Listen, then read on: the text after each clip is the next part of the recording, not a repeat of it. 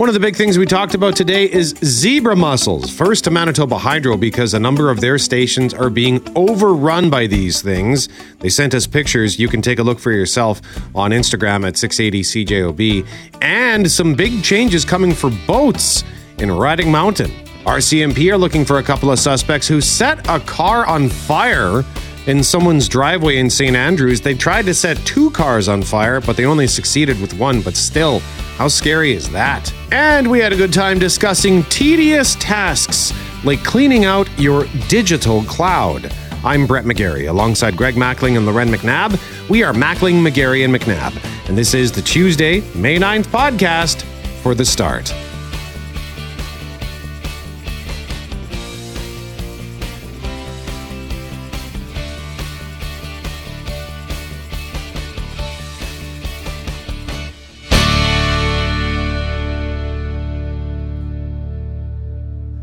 It is Mackling, McGarry, and McNabb. And sometimes, just to take you behind the quick curtain here, I'll see something crawl across the bottom of my screen, a piece of audio that somebody has added to the system. And I know exactly what that audio is, but I am curious to know why said audio has been procured.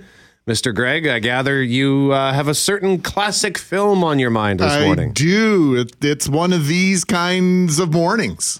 Boys, keep off the moors. Stick to the roads. The best of luck. Thanks again. That's from American Werewolf in London. The fog has rolled in, is a part of the landscape in southern Manitoba this morning. Our good friend Gary, who sends us a picture every single morning when he's out for his walk, very eerie sort of look. But whenever I see fog like this, Loren, I'm reminded of one of my favorite movies American you- Were- Werewolf in London. Hit that clip again. Okay. Boys, keep off the moors. Stick to the roads. The best of luck. Yeah, I, I had Thanks nothing. again. I did not know what you were talking about. I didn't know where this was going. I haven't seen that movie. Oh, yeah? No. You must see it. And you must I don't think I have anyway, but I'm also terrible for just re- the recall on things. But as you played it, as you described it, I was I had nothing. So I think I have to go watch that. I think it's is it 1982? Is that possible that it goes far that far back? 1981. Yeah, it's funny because it's technically a horror sort of dark comedy. Yes. But when I was a kid, I did not see any of the comedy in that movie. It No. scared the daylights out of me. I had years for nightmares. Or nightmares for years, pardon me.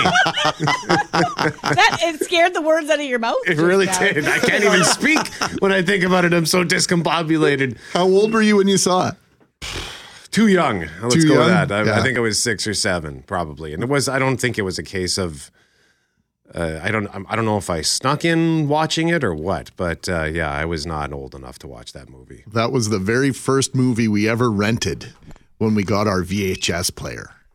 And uh, my friend uh, Ted Patrica lives in Calgary. And whenever any reference comes up on Facebook to that movie or even comes close, he will remind me about watching that movie and walking home. He said for weeks, walking home after playing ball hockey or football, if it was dark, he was scared because of that movie. He was always looking around garages and looking behind bushes on his way home because of watching that movie. And we would have been, I think, in grade nine at that point when we saw it, grade Okay. eight or grade nine. So.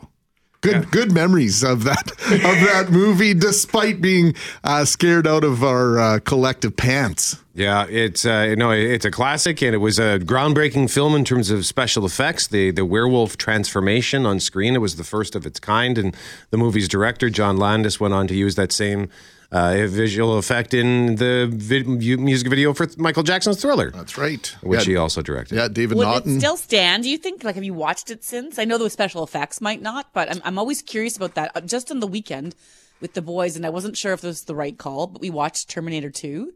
Oh and I was yeah, explaining to them like you have no idea when this guy like was killed, the the the bad Terminator, and melted, and then like his body came back together. It was mind blowing back in the Mm-hmm, early 90s, right? And so now you just wonder some of those things. And I we watched it again, and for the most part, it still was pretty incredible. There was maybe one thing where you thought, okay, that's cheesy in terms of the the effects, but I'm, I always wonder when you go back because it felt so monumental to you at the time. Yeah, you know what? I, I can't remember how recent, but it's been in recent years, and the at these at least the initial part of the transformation when he turns into a werewolf for the first time, it still holds because it's all practical effects.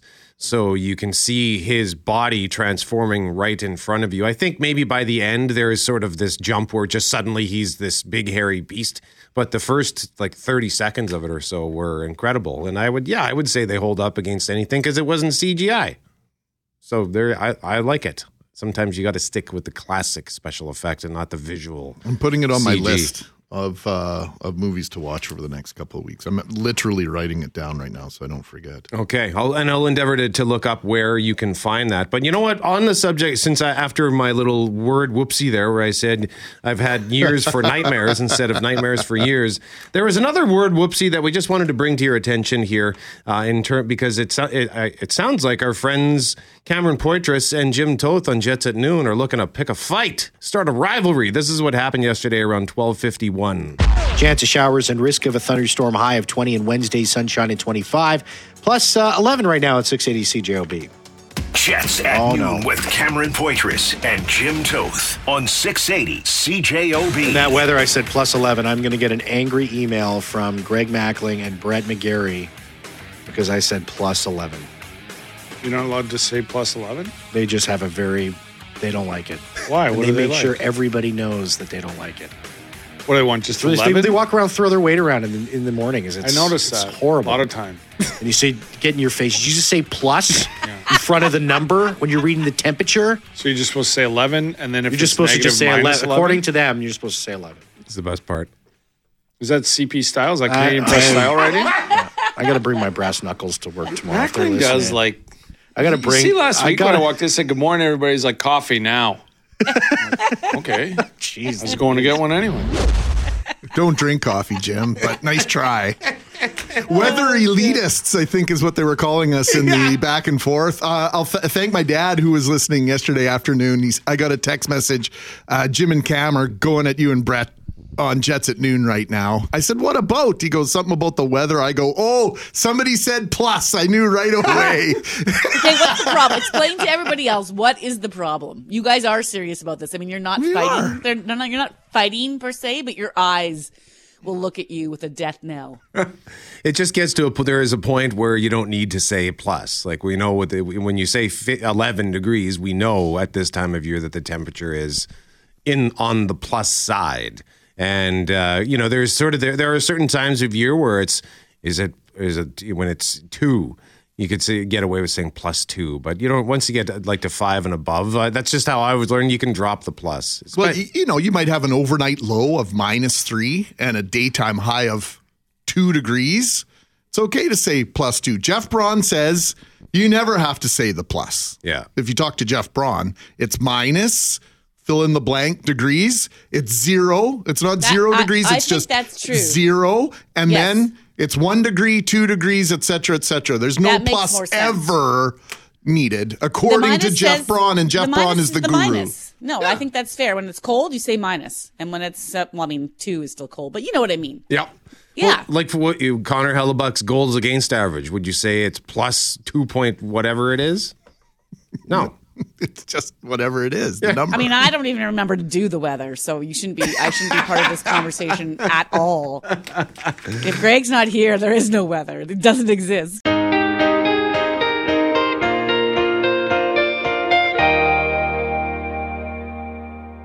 This is the headline at CJOB.com. Manitoba RCMP seeks suspects after car set alight while St. Andrews family slept. This came to my attention just in one of my friends' group chats, and uh, guy shares this post. I'm not going to identify anybody because I don't know the people involved, but he says this is uh, this. I saw this on Facebook. It's a friend of a friend of a friend, and in this post, uh, which has since been removed, but in this post, uh, there are pictures and video of uh, two guys basically setting setting his cars on fire, Loren. It's insane. When I saw it, I thought, "Am I? Is this a punk? Like, am I watching something that really happened?"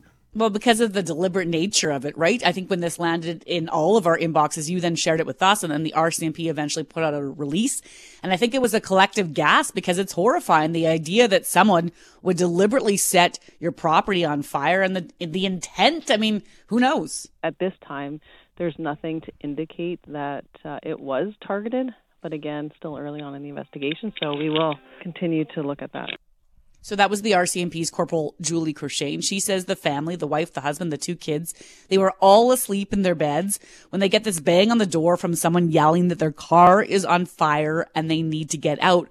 That alert just happened to come from a couple passing by who noticed this car on fire. So they woke up the family and then the homeowner uh, of that car and the neighbor, they dragged the burning vehicle away from the house in order to keep other things from catching fire. So th- that's the good news. But when they go back to look at the surveillance video, the images that you referenced, Brett, they see two people getting out of a truck, pouring what appears to be, whether it's gas or whatever, it's an accelerant of some sort on both cars in the driveway, starting a fire on one and then leaving.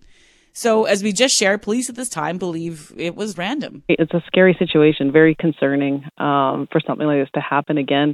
Quite unique. Um, haven't seen uh, something quite like this in, in, in some time. So, again, just happy with the outcome. Happy that there were some people driving by that um, you know had the wherewithal to to stop and ensure. Because I think sometimes we drive we drive by and say, oh, we just assume that you know people are out and they they're aware, but again, like to have them, you know, stop, alert the family and get the family out. I mean, they have small children too, and this is four in the morning. The video's unsettling, jaw dropping, lots of terminology could be used. And when you see that video, it's in full color. It's not in black and white, it's not pixelated. It's pretty clear. The images are very vivid. And when you see that, you know, it's one thing when it's somebody else's driveway. I can't imagine what it's like for these homeowners and everything else that they've gone through. I mean, when you're a victim of crime, it's unsettling to begin with, right? You come out to a smashed window or maybe your tire's been slashed. That's one thing.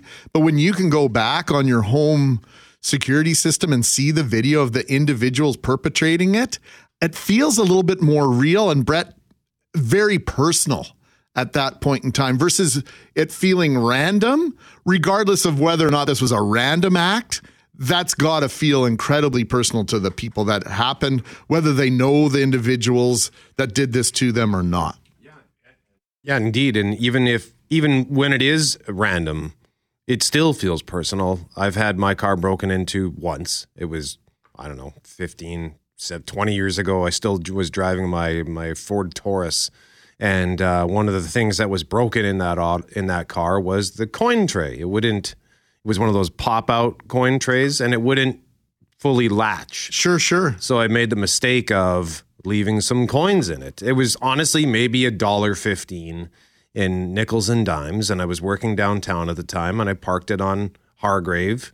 Just uh, north of Portage, and I came out after my shift, and somebody had broken into my car to take said coins. And I realized right away, well, okay, lesson learned. But it's still, it just, I felt the word that comes to mind is violated. That somebody had not just smashed the window, but had entered my my sort of automobile sanctuary to to raid it. So to see your car on fire in front of your home where your family is trying to sleep, I don't even know what to think about that. Think about what this could have done if the, the, you don't have two people driving by, a car sets on fire. You know, you're not, you're not, you're dead asleep. We all know that at 4 a.m. And this is what's going on on your Monday morning. I mean, this is the, this to me feels, uh, almost like, you know, someone throws, we don't do this in Canada, but it feels like it's a, it's a situation where there's a cocktail where you throw through someone's window to really get at them. This is, this, this could have gone very, very wrong. Mackling, McGarry, and McNabb. Today we want to discuss tedious tasks on the shift. Handy Andy, regular guest and contributor to the shift with Shane Hewitt. Handy Andy was talking about digital cleaning, and he brought this up. But when you're talking about digital cleaning, we have to talk about our cloud storage as well. Like you were saying about iCloud, how they always want you to get more and more.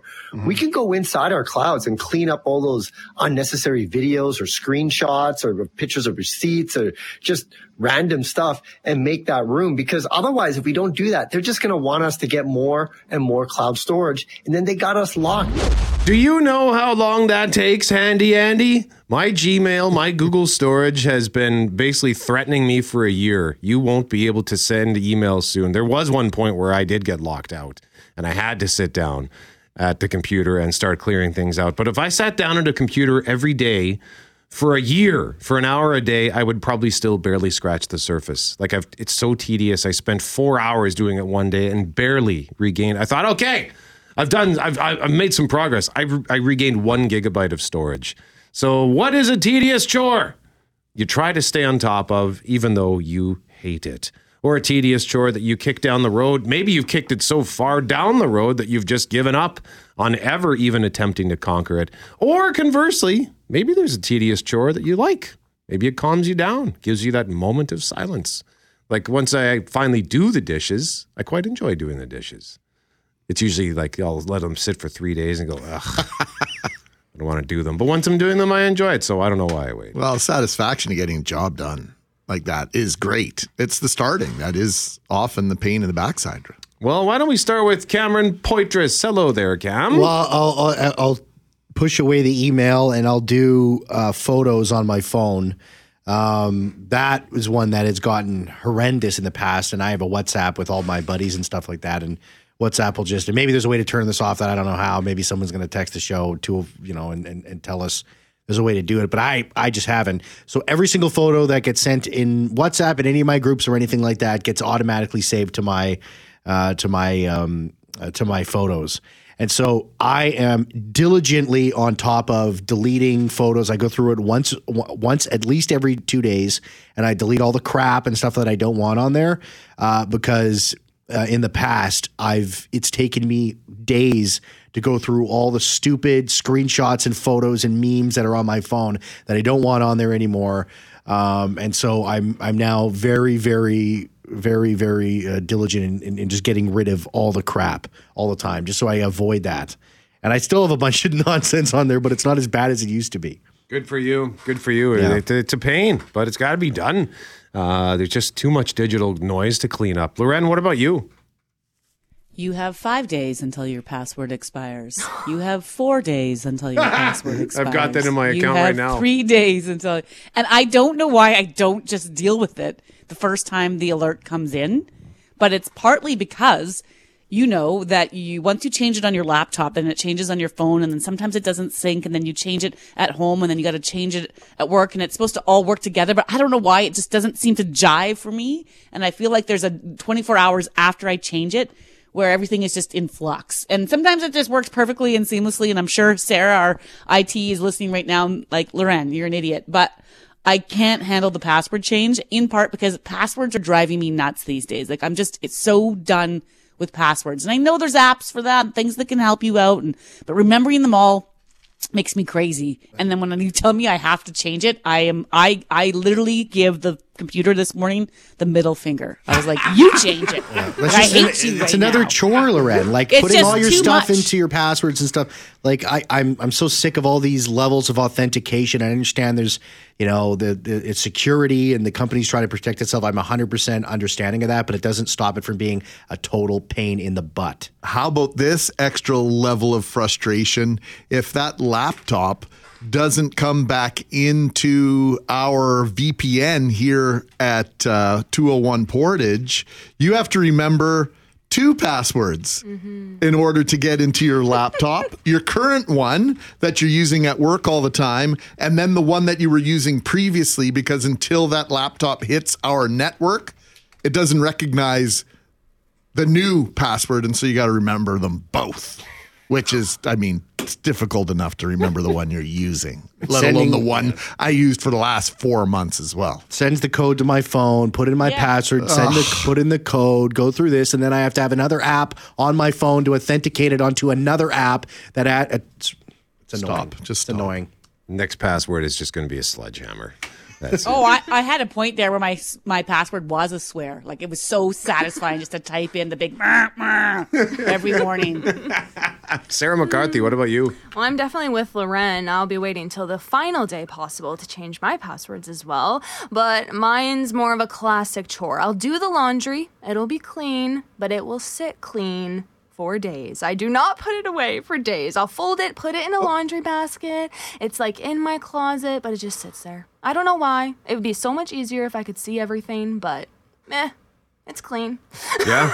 No, I, I used to be like that. I used to just Yeah. get, pull the laundry out of the ba- I'd, uh, put it in the basket, and then I would just throw it on the couch beside me with the intention of then folding it. Exactly. Sure. Mhm. But inevitably, I would just end up using said pile of Yeah. laundry as a Yep. pillow, Yeah, that works too. and then and then I'd fall asleep on it. Well, we had that discussion at our house on Sunday. It was the uh, it was the laundry basket audit in the family room. Is this clean? Yeah, that one's clean. Mm. Yeah. Is this one clean? I'm not sure if that one's clean or not. I think it needs to be folded. How about this one? Uh, smell it to be sure. I think that one's dirty. We've Or the all done it. It- Like, it's- I have it- a sock bag with a hundred socks in it, and it's just making me nuts. Like, and you are clean socks, but then the sock bag just smells like dirty socks. It doesn't. I hate it. I hate the whole thing. Forte, what about you? Anything that has to do with like seeing my financial planner because I mm. swear he talks in a different language and I have no idea.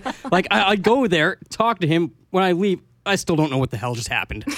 like it's just it goes right over my head. So and also you know like what kind of bank accounts do you have or you know what kind of credit cards do you have? It's just it goes right over my head and like you know I just try to avoid it as much as possible. 204 780 6868. The tasks, the tedious tasks that you hate doing. Mackling, did you have one? Did we get to yours yet?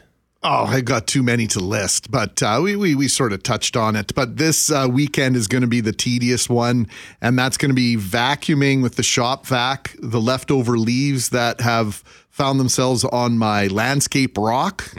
You can't rake it, so it's sort of stuck there. So you've got to vacuum it, and then those rocks are expensive. So you got to go into the shop vac and then pick out the rocks and put them back in their place I in, got the, in the rock garden. I got no time for that. I don't either, but I'm going to be doing it anyway. Well, have fun with that. The tedious tasks that you just don't like to do, even though you try to stay on top of them. Or maybe there's another tedious task that you've straight up given up on. Or maybe there's one you enjoy doing. Yesterday, we announced Menopause the Musical 2, Cruising Through the Change, Sunday, October 1st, Club Regent Event Center. Loren, remind us, how do we get tickets for that? Okay, so tickets for Menopause the Musical 2 go on sale Thursday, May 11th. There's a pre-sale though tomorrow. The password for that is musical. As for today's announcement, Greg, what do we got? Presley, Perkins, Lewis, and Cash, Miracles in Memphis. This takes place Thursday, October 5th, 2023 at 7 p.m. Club Regent Event Center. And there's some interesting history here, Brett. Million Dollar Quartet is a recording of an impromptu jam session involving Elvis Presley, Jerry Lee Lewis, Carl Perkins, and you guessed it, Johnny Cash. That was recorded December 4th, 1956 at the Sun Record Studios in Memphis, Tennessee. It went on to inspire a Broadway smash hit, and now they're coming to Winnipeg. Tickets go on sale Thursday, May 11th. Pre sale runs Wednesday, May 10th. The password is Memphis, but we do have a pair of tickets to give away at 9.15. And then for the rest of the week, they'll be giving away tickets for this show on the news with Rich and Julie. When zebra mussels were first detected in Manitoba 10 years ago, officials warned the damage they could cause, not just to lake and aquatic life, but to infrastructure in and around it. So just about 30 minutes ago, our next guest shared photos of how zebra mussels, which is an invasive aquatic species, have coated. And I mean, when I say coated, coated the walls and the pipes and the floor of some of its generating stations. So the pictures we're going to work to get up at cjob.com. They were taken at Kettle Generating Station. That's near Gillam. And they show the zebra mussels in some spots several inches thick. We're joined now by Bruce Owen of Manitoba Hydro. Good morning. Good morning. How are you? I'm good. Well, I'm disturbed, to be quite frank, Bruce. When I saw the photos, it was kind of shocking. We know that this has been happening, but I, I don't think I knew it was happening to this degree. So are you seeing this at more than one site, this level of invasion by these zebra mussels? Yeah, we're seeing it at uh, all our stations, six stations on the Nelson River. And uh, we're also seeing an indication of it at uh, Grand Rapids Generating Station. Bruce, it looks like an infestation, uh, to use another terminology. And as Loren mentioned, the, these photos that you sent us are, are quite shocking. Unfortunately, you sort of knew this was coming. So, what have you been doing to prepare for this? And what is the potential for damage uh, to the generating stations themselves if if these uh, zebra mussels are, are not removed or not removed in time? Well, we first got an indication that they were moving out of Lake Winnipeg in you know 2019, and then in the following year we started saying, okay, they're getting a little worse. So we came up with a plan. We need federal, and obviously provincial approval too, to use low level level uh, chlorine treatment, which is injected into the station, into the intake pipes, and then the chlorine is removed on the other side, so it doesn't enter the water stream. Um, and we have to do that. We've done that over the last few couple of years at our six stations uh, on the Nelson River. Um, the water has to be about 17 degrees Celsius, so this treatment pro, you know, usually starts, uh, you know, July, August, uh, before the water starts getting colder in the fall. One of the things we're talking about this morning, Bruce, is tedious chores. And just looking at these pictures that you've sent us, my goodness, what a tedious chore this must be to deal with this. How, how do you clean this up? Scraping. Uh, that's what we've, uh, the cost of this, of the treatment of itself is approximately, you know, two million uh, a year. It will increase slightly this year because we're adding Grand Rapids generating station for the first time also with that, uh, you know, you've seen the pictures, is that the maintenance um, of our own staff, uh, just having to scrape right and clean, um, it, it has increased um, over the last couple of years. The way they cling to, you know, the the cement or the metal or the pipe, Bruce, we were warned that that's how it would happen, but it comes in layers, right? And so if you don't scrape that off, it just gets thicker, thicker, thicker. So say you did nothing, what might happen?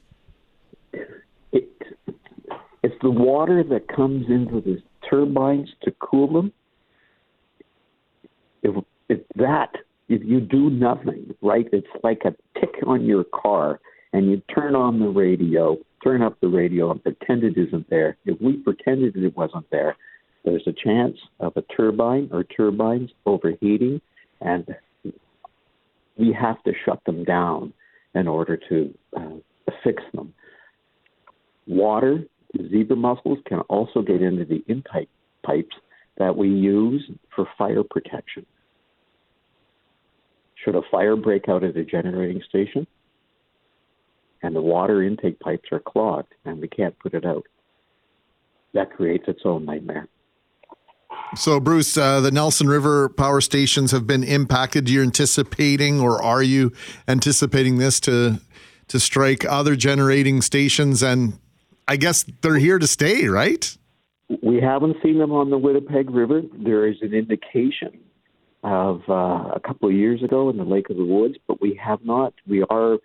We've been monitoring um, for more than a decade uh, of all our stations, but we haven't had an indication yet on the Winnipeg River.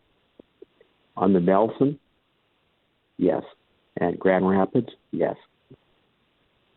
So this process, this treatment process, this will continue as long as the problem persists. And who knows how long that will be. Well, we thank you for bringing this to our attention, Bruce, and we're going to get work on getting those pictures shared. In the meantime, we uh, thank you for joining us, Bruce Owen of Manitoba Hydro. You're welcome. Thank you. When you forwarded these photos to us, Loren, I thought I was looking at a painting or like some sort of apocalyptic movie set. Well, I I had been out with Manitoba Hydro. I want to say back in 2014, 2015 when we first learned of these coming to Manitoba and getting into the water where they were just showing us, you know, one. I remember being at a, a station in Selkirk and there was one, one single mussel that they had cleaned off these I think it was a turbine. And now when you fast forward 10 years and you see them there like several inches thick, millions, what looks like millions of them. I think it, that's right. It's crazy. And so it's of course causing damage to the infrastructure at 837. What about our lakes? Riding Mountain National Park, uh, wants to make sure they don't get that way in Clear Lake. And so they're changing rules for boats. We'll get into that just after the news at 830. All right, we have tickets to give away for the show that we just announced at 7:05. It is Presley, Perkins, Lewis and Cash, Miracles in Memphis coming to the Club Regent Event Center Thursday, October 15th, and we're asking you this morning for a chance to win said tickets to tell us about a tedious task that you just yeah, uh, as much as you know you got to do it, like digital cleanup, cleaning out your cloud storage. It's a pain and you don't like doing it unless there is a tedious task that you do enjoy, like Dan. Dan says, folding towels. Love folding towels. Give me a 10, 15 minute uh, piece of trans, uh, minutes of peace and trans tranquility to do the one thing where I get to be uncharacteristically OCD. My wife always gives me the face when I eagerly volunteer. Just an opportunity to collect my thoughts. Went back and forth with Dan, and he confirms he folds the towels into thirds and always oriented the right way. So with the seams and the tag and everything, it's just got to be just right.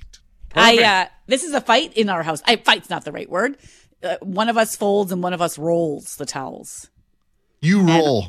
Oh no, I fold. Oh, but do you fold? How do you fold? Half. I, I half fold again? however I feel in the moment. Sometimes Ah, it's so in thirds. there's no sometimes it's in half. is There's what no you're system. saying. But you should open our closet. It looks like the towel world just threw up in there because none of them are the same.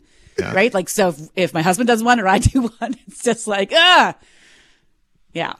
Are they fancy rolls? Or No, they're rolled. They're rolled nicely. Sure, they're rolled, but it's not like it's it's not like he's at an all inclusive making a swan out of the towel and leaving it in the closet. Like He would, but they don't stack very well that way.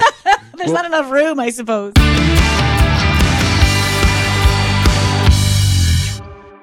A single female zebra mussel can produce up to 1 million eggs per year. So when even one is detected in a lake, you know there are going to be issues. That reminds me of that advertising campaign about one drop of oil can contaminate a million liters of water. So the analogy and the and the math is similar here and devastating, Lauren. According to the province, this invasive species can impact the fish population by consuming algae, which is the base of the aquatic food chain. They can filter the water, which allows more sunlight to penetrate deeper, changing the balance of a lake. And as we learned from Manitoba Hydro in our conversation at 707, they can cause big issues. Pictures up at cjob.com show just how bad the problem is at some of their generating stations, McNabb. Yeah, so we've been talking about this now in Manitoba for 10 years. And, and pretty much throughout that time, there's been those signs you might see on the highway and around lakes that say, stop the spread of invasive species, those big red signs. And that's included mandatory decontamination for boats that might go from lake to lake. Well, starting this year at Clear Lake in Riding Mountain National Park, they're adding another layer of protection. We're joined now by Damien Wall, who's the External Relations Manager at Parks Canada. Good morning, Damien. Good morning, Lauren. Thanks for having me. Uh, first question is: Are there zebra mussels in Clear Lake? No, we can't say that there are zebra mussels in Clear Lake right now, but we also can't say that there aren't. We had some water samples taken and tests came back over the winter that indicated the presence of environmental DNA for those mussels. Uh, again, that's that is a, a sign that we need to pay closer attention to what's actually going on in the lake, and that's what's led us to the uh, decisions that are being made today. So the old rules were that I have a boat. I would go to Clear Lake if I wanted to boat. I would tell someone I had been in another body of water, so they would decontaminate that boat, and then I'd get a sticker. What's the change now? So this year we're increasing our uh, protection of the lake in a couple of ways. So there will be mandatory inspections and decontaminations for uh, self-propelled vessels, right? So your canoes, your kayaks, your stand-up paddle boards. We'll also be improving uh, our approach to the uh, some of the toys that come in uh, from other areas. But with regards to trailered vessels, uh, which is probably the most significant change that we're going to see this year, if you have a trailered vessel and you only want to use it on Clear Lake this year, you'll have the opportunity to do that. In order to qualify for that, your vessel must not have been in any other water body in 2023, and you would have to undergo an initial inspection uh, before the 15th of, of June. So, if we're understanding this correctly, if you want to use a, a boat on Clear Lake, that's the only place you can use it starting That's this right. summer? Yeah, you got that right, and and that is an effort to uh, really reduce that uh, transmission. As as you noted, you know earlier in the program here, uh, the movement of uh, of uh, zebra mussels between water bodies is is a, is a big challenge, and and that's why we're doing that. So if you're going to if you choose to boat on Clear Lake this year, we welcome you to do that. You just have to abide by these uh, new these new guidelines. So, how will you enforce the new guidelines? So we'll have staff uh, on site, uh, but even th- what they'll be doing is is looking for a tag. So if you qualify for this program, if you get your inspection done and you haven't had your boat in any other waters, uh, after that initial inspection, park staff will basically affix a tag to your boat that attaches your boat to your trailer, and that's our guarantee that when you when you come up to launch your boat uh, at Clear Lake, that your your boat hasn't been in any other body of water that may contain zebra mussels. These tags are, are very similar and used quite widely uh, in the transportation in- industry, so that's the approach we're going to use. Can you describe that tag to me a bit more, Damien? Because I'm not sure I'm getting how I couldn't put it in another body. I, I understand also people need to be on an honor system of some sort, but how does it stop me from putting that boat in another lake? Yeah, so they're tamper-proof uh, tags, Lauren. What happens is it's uh, it's like a, a metal cable that would loop through attaching your boat, uh, set, uh, one part of your boat to the trailer, and then we affix a metal plate to that uh, to that that that cable. If that cable is cut or tampered with, it frays. It is impossible to uh, put back together. So if if that tag is broken, and people come to the uh, to launch at Clear Lake, we're we're not uh, satisfied that that vessel hasn't necessarily been in another water body, and you would not be allowed to launch. So you're essentially you're essentially locking that uh, trailer into that boat and vice versa. And the only way that you can release that is with somebody at Clear Lake. Am I getting that right? Yeah, that's right. So uh, we'll be working with you know or the. Uh, uh, people out at uh, Keeseekoowenin Ojibway First Nation who hold fishing rights to Clear Lake too. This is a step to protect that resource. Uh, but what happens is you show up, we cut the tag, you go off, have your day on the lake, spend your time out there with your family having fun. Then when you come back in off the lake, we will put a new tag on that vessel. Why wasn't just getting the boaters to decontaminate enough? Because this is a pro- new process for Riding Mountain, and so I appreciate that. But there's other lakes who uh, you might have to just get decontaminated, or it was the honor system. So w- was this a, a noticeable "we must do this or else we're in trouble" situation? We considered a lot of options here, and certainly this approach is one that we feel balances the ability of people to still use that lake, but provide a high level of uh, protection for for the long term health of Clear Lake. What do you say to those, Damien? Because, because you know, I've seen on social media, I have two questions here. One, the pushback of, hey, you know, it's my summers are short. It's my, uh, you know, twenty thousand, thirty thousand dollar boat that I've invested in, or whatever, three thousand dollar boat, and I should be able to take it where I want as long as I spray it down. What do you say to that boat owner? Yeah, certainly. I, I, you know, we, we understand that this is going to have an impact for people. Um, what we've seen over the, the last several years is an increase in the complexity of some of the boats, and with that complexity, uh, such as internal ballasts, it becomes increasingly difficult, if not impossible, to to properly and thoroughly decontaminate all of those vessels. So. What we've done is added this extra layer of protection uh, as uh, you know as, as our best effort to balance the, the the desires of people to still use the lake, and they'll still have that opportunity. But we also have to think about this in the long term as well. Our guest you- is. Oh, sorry. Go ahead, Lauren. I just wanted to jump in and we're talking to Damien Wall, who's with Parks Canada about changes to their boating rules there that will basically mean if you want to boat on Clear Lake, that's the only lake you can go on this year. And I, I've made, I haven't hidden how much I love that lake, Damien. I get up there as much as I can in the summer. And so I, I get, I get the need to protect it. I also know that when I think of other national parks, I don't see boats on a lot of lakes in other national parks. So there might be some who think, is this part of a longer plan to eventually just, um, remove boats from the lake period? So yeah, uh, glad you enjoy the place, Lauren. You're like uh, thousands of uh, other Manitobans and Canadians who who really value uh, Clear Lake, and, and we know that. Uh, in uh, under the Canada National Parks Act, actually, motorized vessels are not allowed in national parks. It's only through an order of the superintendent at some parks that allows those vessels to to operate on the lakes at all. One final question here, Damien. And whereas Lauren loves the region, I've never visited the region, so forgive my ignorance on this question. But are there only like a, a handful of spots where one could possibly launch a boat at Clear Lake, or is there a risk of somebody trying to sneak one in? Well, we're going to be paying attention for that. Like there, there, there may be some risk to that, but we're doing everything we can to, to minimize that. And for uh, 2023, uh, boat launches will happen at one location on Clear Lake, and that uh, that is Boat Cove. Uh, so anybody who wants to launch uh, and who qualifies for this program will will have to do so at that location. All right, Damien Wall, External Relations Manager, Parks Canada. Thank you very much for joining us. We appreciate the time. Always a pleasure. First visit to Clear Lake, by the way, will be this summer. Very excited. You will never come back. You will say to yourself, I shall live here forever. it's so great. And I, and I look forward to getting up there. I, I, I am, uh, I am glad you cleared up that question, Greg. I was genuinely curious about how you enforce this, but basically your boat will stay attached to your trailer unless someone helps you out well, that. I mean, uh, or just, you cut it. Oh, exactly. And so, you know, one of our listeners saying, well, they're going to turn off some campers here that, you know, don't have a cottage in that part of the province. Well, sounds like they don't really care about that. The the lake is a lot more precious than the access to it. And you clarified the fact that it's pretty unusual for there to be boats on a lake in a national park in the first place. So this is a precious resource, one that uh, we're getting a special opportunity in my mind to use. And so we have to treat it uh, with an abundance of care. And and we can. Uh, I'm going to approach it this way We've known for years about the spread, the potential spread of zebra mussels from Ontario into Manitoba. And let's assume that everybody did everything that they were supposed to do over the last several years.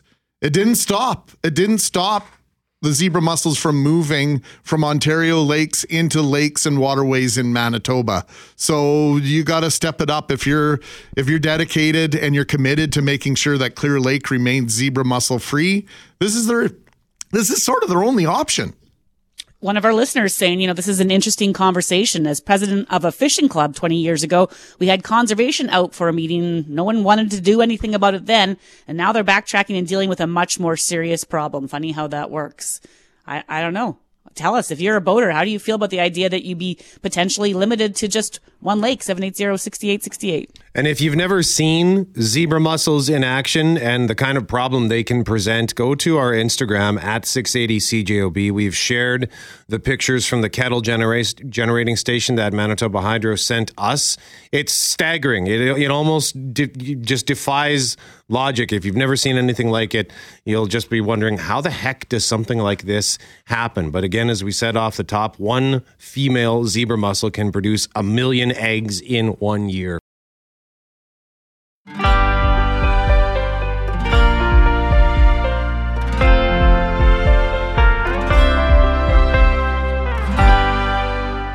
I think I just said CJ Oblee. So that's two today. Earlier I said, yeah, I've had uh, years for nightmares instead of nightmares for years. That was at six in the morning, though. That can be forgiven. And uh, CJ Oblee, I think I combined B with leaf blower because we got some we were talking about leaf blowers a moment ago. That makes complete sense, actually. and Debbie, as I was just scrolling down, looking at our script here, seeing Debbie has a take on the leaf blower. Yeah, so Debbie says this: my take on the leaf blower is it's great in all seasons. I hate shoveling snow off my car and my deck.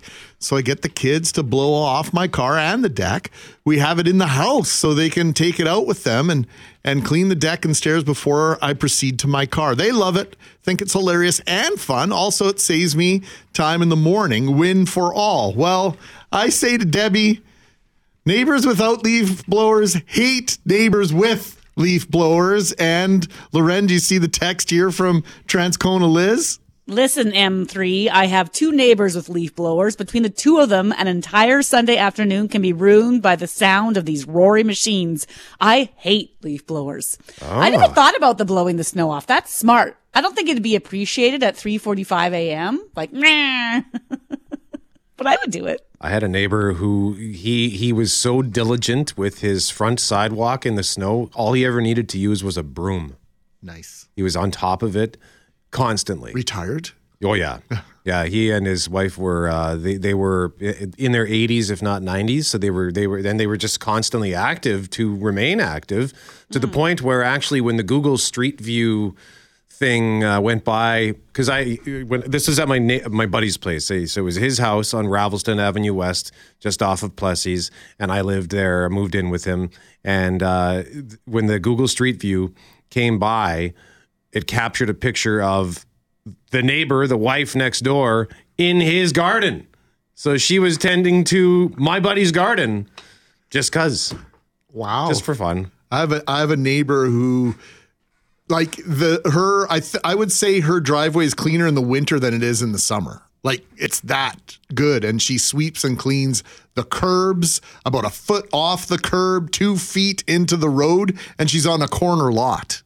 It's it's quite impressive Yeah? actually. Yeah, yeah, I salute her. So not everybody thinks these chores are tedious, but we're asking you at 204-780-6868 to tell us about the tedious chores that you know you should stay on top of, but you just really don't want to for a chance to win some tickets for Presley Perkins Lewis and Cash Miracles in Memphis Thursday, October 5th. Club Regent Event Center. We're going to pick our winner in our next segment. But right now, we want to discuss. Well, hey, yesterday morning we caught up with Winnipeg Ice head coach James Patrick to help get you set up for the WHL Championship Series.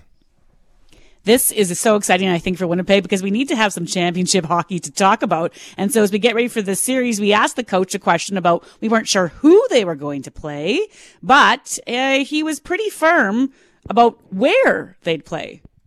our rink is is unique compared to other rinks. Um, our rink is eight feet wider. You know, for the most part, that that does give us an advantage throughout the regular season because we're a mature team and we're a fast team. Whoever we're going to play in the finals, you could say the same thing about. So we now know the Ice will face the Seattle Thunderbirds for the right to advance to the Memorial Cup in Kamloops. The T-Birds claimed their second consecutive Western Conference championship last night with that 4-2 win over the Kamloops Blazers. However, Brian Munns, Winnipeg Ice, big announcement late yesterday afternoon as we were talking to James Patrick on the start yesterday. We were talking about games one and two going Friday, Saturday at the Ice Cave, University of Manitoba, Wayne Fleming Arena. Then I get an email. I'm happy you're still reading my emails. Uh, yeah, we're excited about the opportunity, obviously, to come downtown. True North Sports and Entertainment have opened the doors to Canada Life Center, and we'll see the Western Hockey League Championship Series presented by Nutrien coming up Friday and Saturday, games one and two. Uh, in downtown Winnipeg. So, this is uh, great for everybody involved and looking forward to a huge crowd inside Canada Life Center. Uh, James uh, was telling us yesterday that he felt his building and, and, and your building, you know, a little bit wider ice surface, a unique setup, maybe intimidating for other teams coming in, but this could be intimidating in a whole other way. Well, there's no question that the ice cave inside Wayne Fleming Arena is unique with the width of the ice and everybody is right on top of you. But to have an opportunity to come into an NHL rink, I know in talking to a number of the players, they're so excited about it. And you look at all the draft eligible players and those that have been drafted by the ice already, and then the roster that uh, Seattle is loaded up with here, including Jets first round pick Brad Lambert. This should be a heck of a weekend coming up. For Friday at 7 and then Saturday night at 6, uh, two great fan friendly times to uh, get everybody out. So we're hoping for a huge crowd. Lower bowl capacity about 8,800. That would be something else to, to get that filled. Yeah, you know what? Let's get 8,800. Let's get more, right? Like, you look at all the talent that is coming into this series between these two teams. This time of the year, you're not going to get a better matchup on the ice. Uh, so this this is fun for everybody, and a big week ahead of us now as we look forward to the ice and the Thunderbirds. So games one and two here in Winnipeg, games three, four, and five will be in Seattle because of the extensive travel instead of the traditional two home games, two road games, one, one, one back and forth. Because of the distance between Winnipeg and Seattle, they will do two home games, then they'll go on the road for three, and then games six and seven here in Winnipeg if necessary. And as Brian mentioned, Winnipeg Jets fans will get a sneak peek at Jets 2022 first round draft choice. Big bad Brad Lambert. Lambert has three goals, 17 assists in 12 playoff games with Seattle. Tickets go on sale at noon today for those games. Friday at 7, Saturday at 6 o'clock. Exciting times for the Winnipeg Ice. In the meantime, before we check your forecast here, Lauren, I don't know if you've got global television on right now, but they just showed a real life Michael Scott GPS moment. The headline on uh, the morning show was Tourist follows, because I saw Greg point and laugh at the TV behind me. Tourist follows GPS into Hawaii harbor. Knocking was that? Did I just see a woman basically drive her Dodge Yes. Caravan into the just straight into the yes, water? They were asking her about what are you doing? The GPS told me to go. This is where I was supposed to go. Just Come on. like was it, It- Dwight is- and this- Michael that went right into the lake?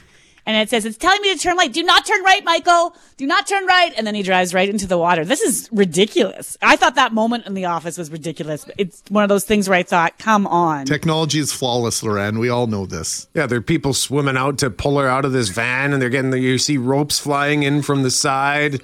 What? Uh, I I don't even know what, what, like what, I'm watching this now. I'm trying to figure out what would, what were you thinking was happening? Well, there's a hidden bridge there, maybe.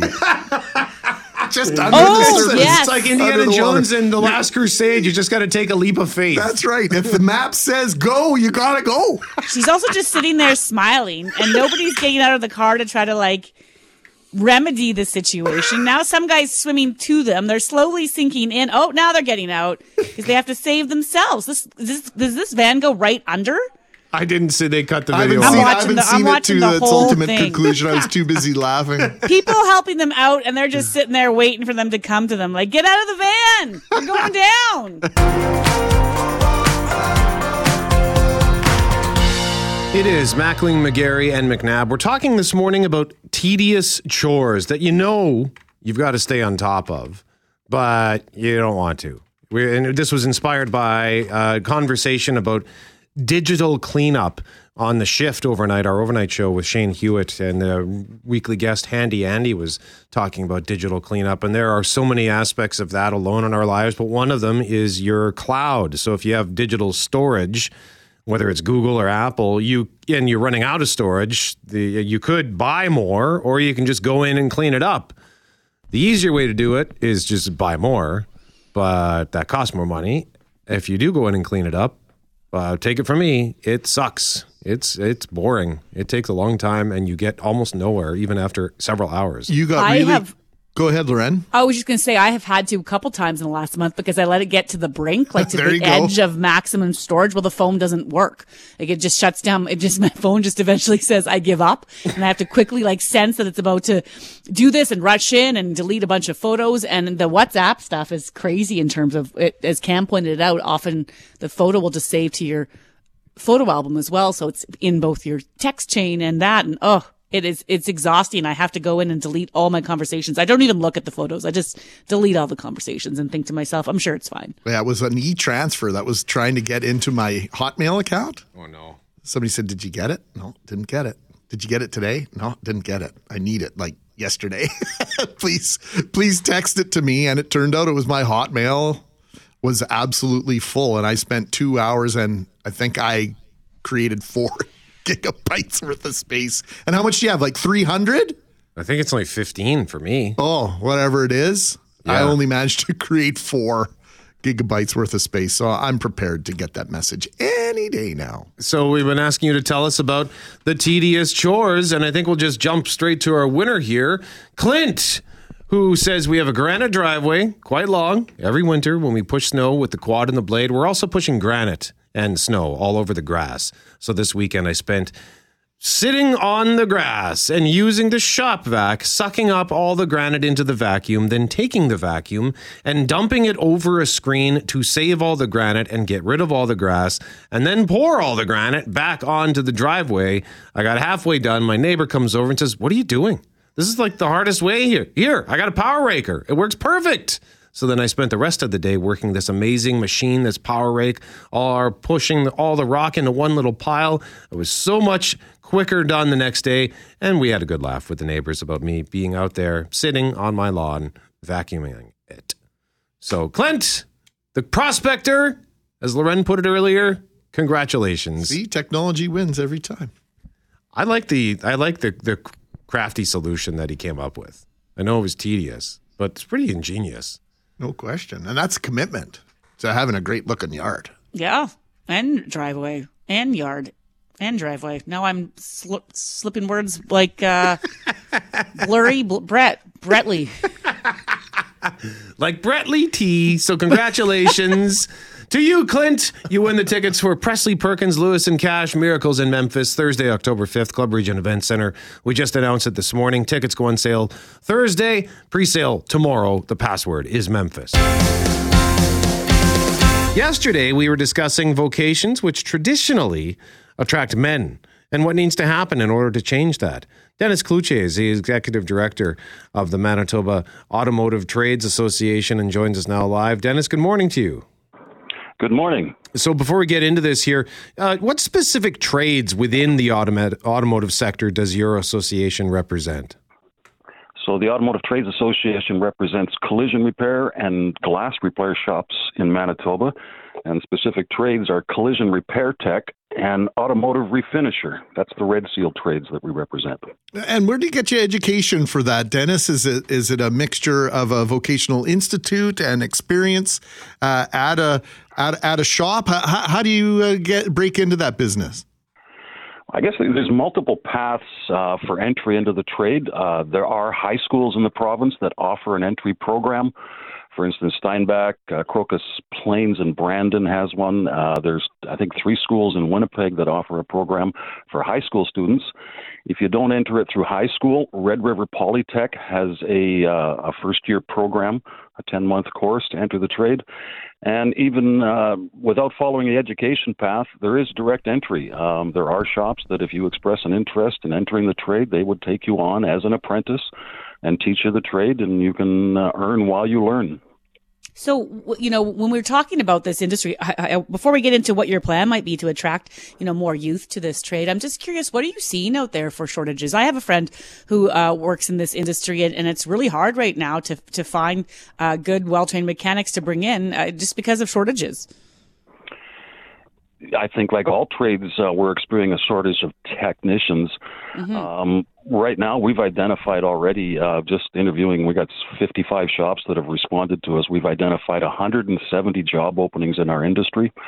My best guess right now is there's probably uh, 250, 300 job openings in the industry in Manitoba. So you reached out yesterday, yesterday, Dennis, to tell us that you're embarking on this effort to attract youth to these trades. What's your plan? How are you going to go about that? Well, we're at the beginning stages of this right now. Initially, we're launching a career outreach uh, where we would have, uh, for instance, a collision center. We've got two going this week one in Virden, one in St. Claude, Manitoba. We're attending high school career days. We have a virtual reality spray booth where you put on a virtual reality goggles and you can step into a spray booth, see what it's like to paint a car. Um, so you know, we just want to create awareness um, with the young people that the uh, the trade is cool and it's interesting and maybe it's a potential career path. And then following that, we're working on a marketing campaign.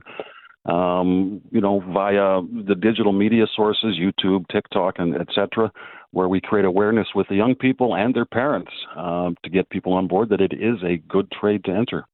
Now, are there any barriers that are preventing uh, women from from looking into this as a career path, or is it, uh, you know, is it just a lack of interest, or maybe a combination of both? Um, I, it's uh, a lack of awareness. I think is probably the most the uh, most prevalent factor. Uh, there's no barriers uh, stopping young women from entering the trade. We just need to create awareness that there are jobs available. We're open to young men and women. I think we look at someone, we have an ambassador in the industry, uh, young Ashley Weber. Um, entered the industry. She won the national skills competition for Canada, uh, competed at the world's competition in Abu Dhabi, and just recently won three awards for her car in the Autorama show. And uh, that kind of exposure can show young women that it is a trade that's open to women. She's a she's a Red River College graduate. Yes. I believe so. Yes. Yeah. So uh, you know what I think is neat about that is it's it's all about representation. You you might copy what you see, and so growing up, it might have been my dad who was uh, repairing the car, and even in my own house, it's my husband who does a lot of that. And so if I had girls, they might not see me doing those things and therefore not be aware of it. And so you mentioned parents, not just talking to youth, but talking to parents because it's about that education. We're the ones that often go to our kids and say, what do you want to be when you grow up? How are you going to get there? And so we kind of need to have that uh, knowledge too. You do, and you need to know that it is it's a solid career path. That the the financial rewards are there. Uh, a skilled technician can easily uh, earn over a hundred thousand dollars a year in this trade. It's a safe trade. It's a clean trade now, um, and we need to let the parents know that so that when they're if their son or daughter expresses an interest in our trade, that they understand that it is a solid career path for their for their child. Uh, Dennis, you mentioned it's a clean trade. Is, that part of the potentially some of the perception in terms of uh, maybe parents not nudging their kids down that path or encouraging them to investigate it? Is that maybe in years past there was a, a connotation surrounding uh, body shops and, and being a body guy or being a body person? I think that that image is decades old, and uh, there's been significant effort over the last number of decades to change the image. I think if you walk into a modern shop, uh, you'll see that it's not maybe what you were expecting. Uh, it, it is a clean environment now. It is a safe environment. It is a high tech environment. It's not the image from 30, 40 years ago and if we can, I mean, sometimes money does talk. So what would the starting wage be? How could that career expand from, say, if I f- finish the college program, get into a shop, where would it go? Well, there's an apprenticeship program, for instance, on the collision repair side. It's a four year apprenticeship. Uh, the apprenticeship program sets out a minimum wage guidelines. That's a percentage of minimum wage. So, for instance, and, and I find that most shops are paying in excess of that anyway but uh, for, you know, a second year apprentice might be earning minimum wage plus fifty percent, for instance. Well, in all in all, you really like when you talk about jobs and and different job paths. Like all you got to do is just you know when you're sitting in a car dealership or navigating the time that one spends in a car dealership waiting for your your car to be repaired. It's like a you know its own little sort of I'm not sure what the the word, but it's it's like its own little economy of, of, of so many different people doing different trades jobs or different customer service jobs. Uh, just the dealership I, I, go to alone, I bet you there are two, three hundred people working in that building at any given time, maybe more. Uh, correct. Uh, the the job opportunities in in the automotive industry are not just the guys turning a wrench or painting a car. Um, there's estimating, there's uh, customer service, there's uh, the research side, there's parts people. Uh, there's a number of job paths in the automotive industry beyond the Red Seal technicians. So if we've got young people listening right now and and maybe they've caught some of our conversation, but they maybe they want to talk to someone or, or con- connect with someone and get a maybe a plan on on how to get into this industry, how do they reach out? Who do they connect with, Dennis? Well, there's a couple of paths. The Automotive Trades Association is happy uh, to to receive contact. Uh, they can reach out to me directly. Um, the Automotive Trades Association, atamb.ca, is our website. There's also the Motor Vehicle Industries of Manitoba, uh, which is a scholarship program uh, for young men and women entering the trade, and they have a website as well, mvim.ca. Uh, both of these paths can offer student, young people more information on pursuing a career in the automotive industry. All right, Dennis Cloutier, Executive Director of the Manitoba Automotive Trades Association. Thank you very much for joining us. We appreciate this. Thank you for your time and thank you for having us on. We appreciate you listening as well, Dennis, because it was you that reached out while you were listening to uh, Jim Toth's program yesterday. So we, we immensely uh, appreciate that and the idea uh, of our listeners once again reaching out to us and creating not only terrific conversation, but just this is something that wasn't even on the radar. Uh, for me. I didn't realize there would be a shortage. I guess I should have realized, Lauren, that there'd be a shortage. There's a shortage everywhere. Uh, but I mean, this is an art form. in my mind. And so, uh, anybody who goes down this path has my utmost respect. Anybody that can do beautiful body work on a vehicle, my goodness, that is that is that is sweet work. I just think, you know, at the end of the day as well, you mentioned its own little economy, uh, Brett. It's also a skill. You're just going to think about the number of times you take your car to a shop and then you don't know what's wrong with it and you take it in. If you could just cut that out by 10, 15%, if you had some of these skills to do it at home. I, Mm. I, I have a friend who's a mechanic and neighbor and, uh, man, the number of times I'm like, Hey, sorry, just, uh, you can come over here for a second. I feel like mechanics, massage therapists, and like accountants must get a, a lot of annoying questions from friends. Oh, for sure, for sure. And but if they're willing to to capitalize on that, I had a when, when I, I mentioned it earlier, the Taurus, which uh, my friends and I lovingly referred to as the mighty Taurus because it was not mighty; it was a piece of crap that needed constant work. But uh, I found a na- one. of- I, I it was one of those "Hey, I know a guy" situations. I found a neighborhood mechanic who could do the work just as well, but significantly cheaper because he was, you know, he was doing it out of his garage and not out of his shop. So I wasn't paying the larger labor costs. But uh, yeah, he took care of my car for years before it ultimately retired itself. Um, so I, I and I don't know if he, I, the one thing I wonder is is he still able to do those jobs because all the cars are also computerized now. So hopefully the neighborhood mechanic has not yet gone the way of the dodo bird. Yeah, you still, you know, when it comes to brakes and oil changes, and mm-hmm. there's still components where you know the backyard guy or the or the industrious guy that works 10 11 hours at the shop and then comes home and does the side job as the side hustle there's lots of opportunities there still so yeah if you if you know somebody that can do that stuff I need a side hustle. worth I love their that weight phrase. in gold I gotta get a side hustle going. yeah you What have could I- time what for could I do? McNabb. Wonder what I could do. yeah you, I don't have something you could skills. do while I you're have supposed zero to be applic- sleeping applicable skills. Like what? What am I going to side hustle? Hey, I can call you up and talk to you. That's my side hustle. Here's what you do. You start a YouTube channel of you sitting on the porch with the basset hound. There it is. And just judge, you know, pick a topic and then judge it for five minutes. Uh, side hustle. Give me your ideas.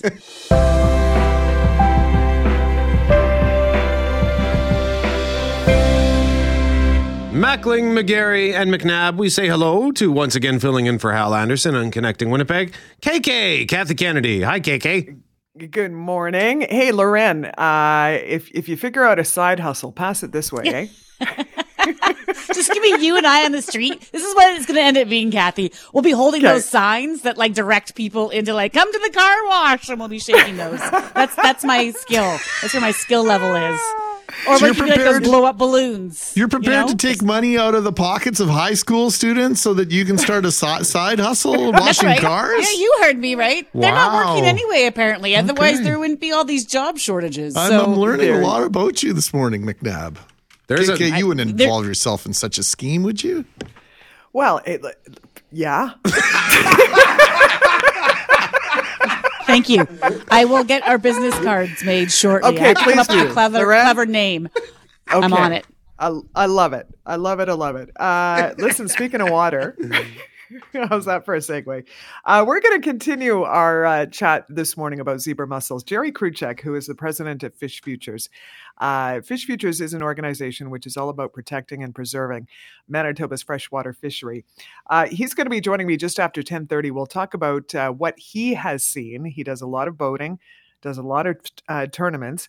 We'll find out uh, just how bad the problem really is in our province and what he's been hearing from other fishermen and women. Uh, we'll also talk to uh, Taz Stewart. Razmataz, it is uh, tick season. Tis the season for ticks. And So uh, Taz will give us some tips on how we can keep our pets safe and keep our persons safe, as well as the kids, of course. Hey, there's a uh, if you're a lover of antique and classic cars, there's an event happening this weekend at Red River Exhibition Park that you will want to know about. It is a huge swap meet uh, taking place out at uh, Red River Exit grounds, and we'll uh, talk to Gordon Brunette from the Manitoba Classic and Antique Auto Club about that. And we'll talk to the new president of the University of Manitoba Students Union uh, just, in fact, um, took over the job, I think a week or so ago, Tracy Carahugo. And we'll find out what is on the minds of students as uh, we head into the fall of uh, 2023. Yes, I said fall. It's just around the corner. Calm down. What are you doing? You know what? It's not You're even out of summer. the side hustle. You're fired. You're not even going to get on my business cards. I was just thinking, you know, I was having this visual, Lauren, of you and I. You know, you've seen those commercials where the guys they're flipping the signs around. They can do the magic with the signs. Like you and I, we yeah. would rock that, right? Like we could choreograph it. We could have like a whole routine. We could have out- matching outfits. We could bedazzle them. 90 seconds, we get some- saw the birth and death of a business idea. 90 seconds. It wasn't a very good one to begin with. I'll try Well, again no. tomorrow, KK. Okay, sounds good. Kathy Kennedy's on Connecting Winnipeg from 10 until 12, followed by Jets at noon with Cameron Poitras and Jim Toth. Hopefully, they brought their brass knucks to defend themselves after the gong show yesterday at 12.51 in the audio vault at cjob.com. Uh, then it's the Jim Toth show from 1 until 3. The news with Rich and Julie 3 to 6. And the sports show with Christian O'Mel 6.30 to 9. Mackling, McGarry, McNabb, and Forte and Master Control. We all say thank you for listening to The Start on 680 CJOB. Sarah McCarthy has your latest headlines and global news at 10.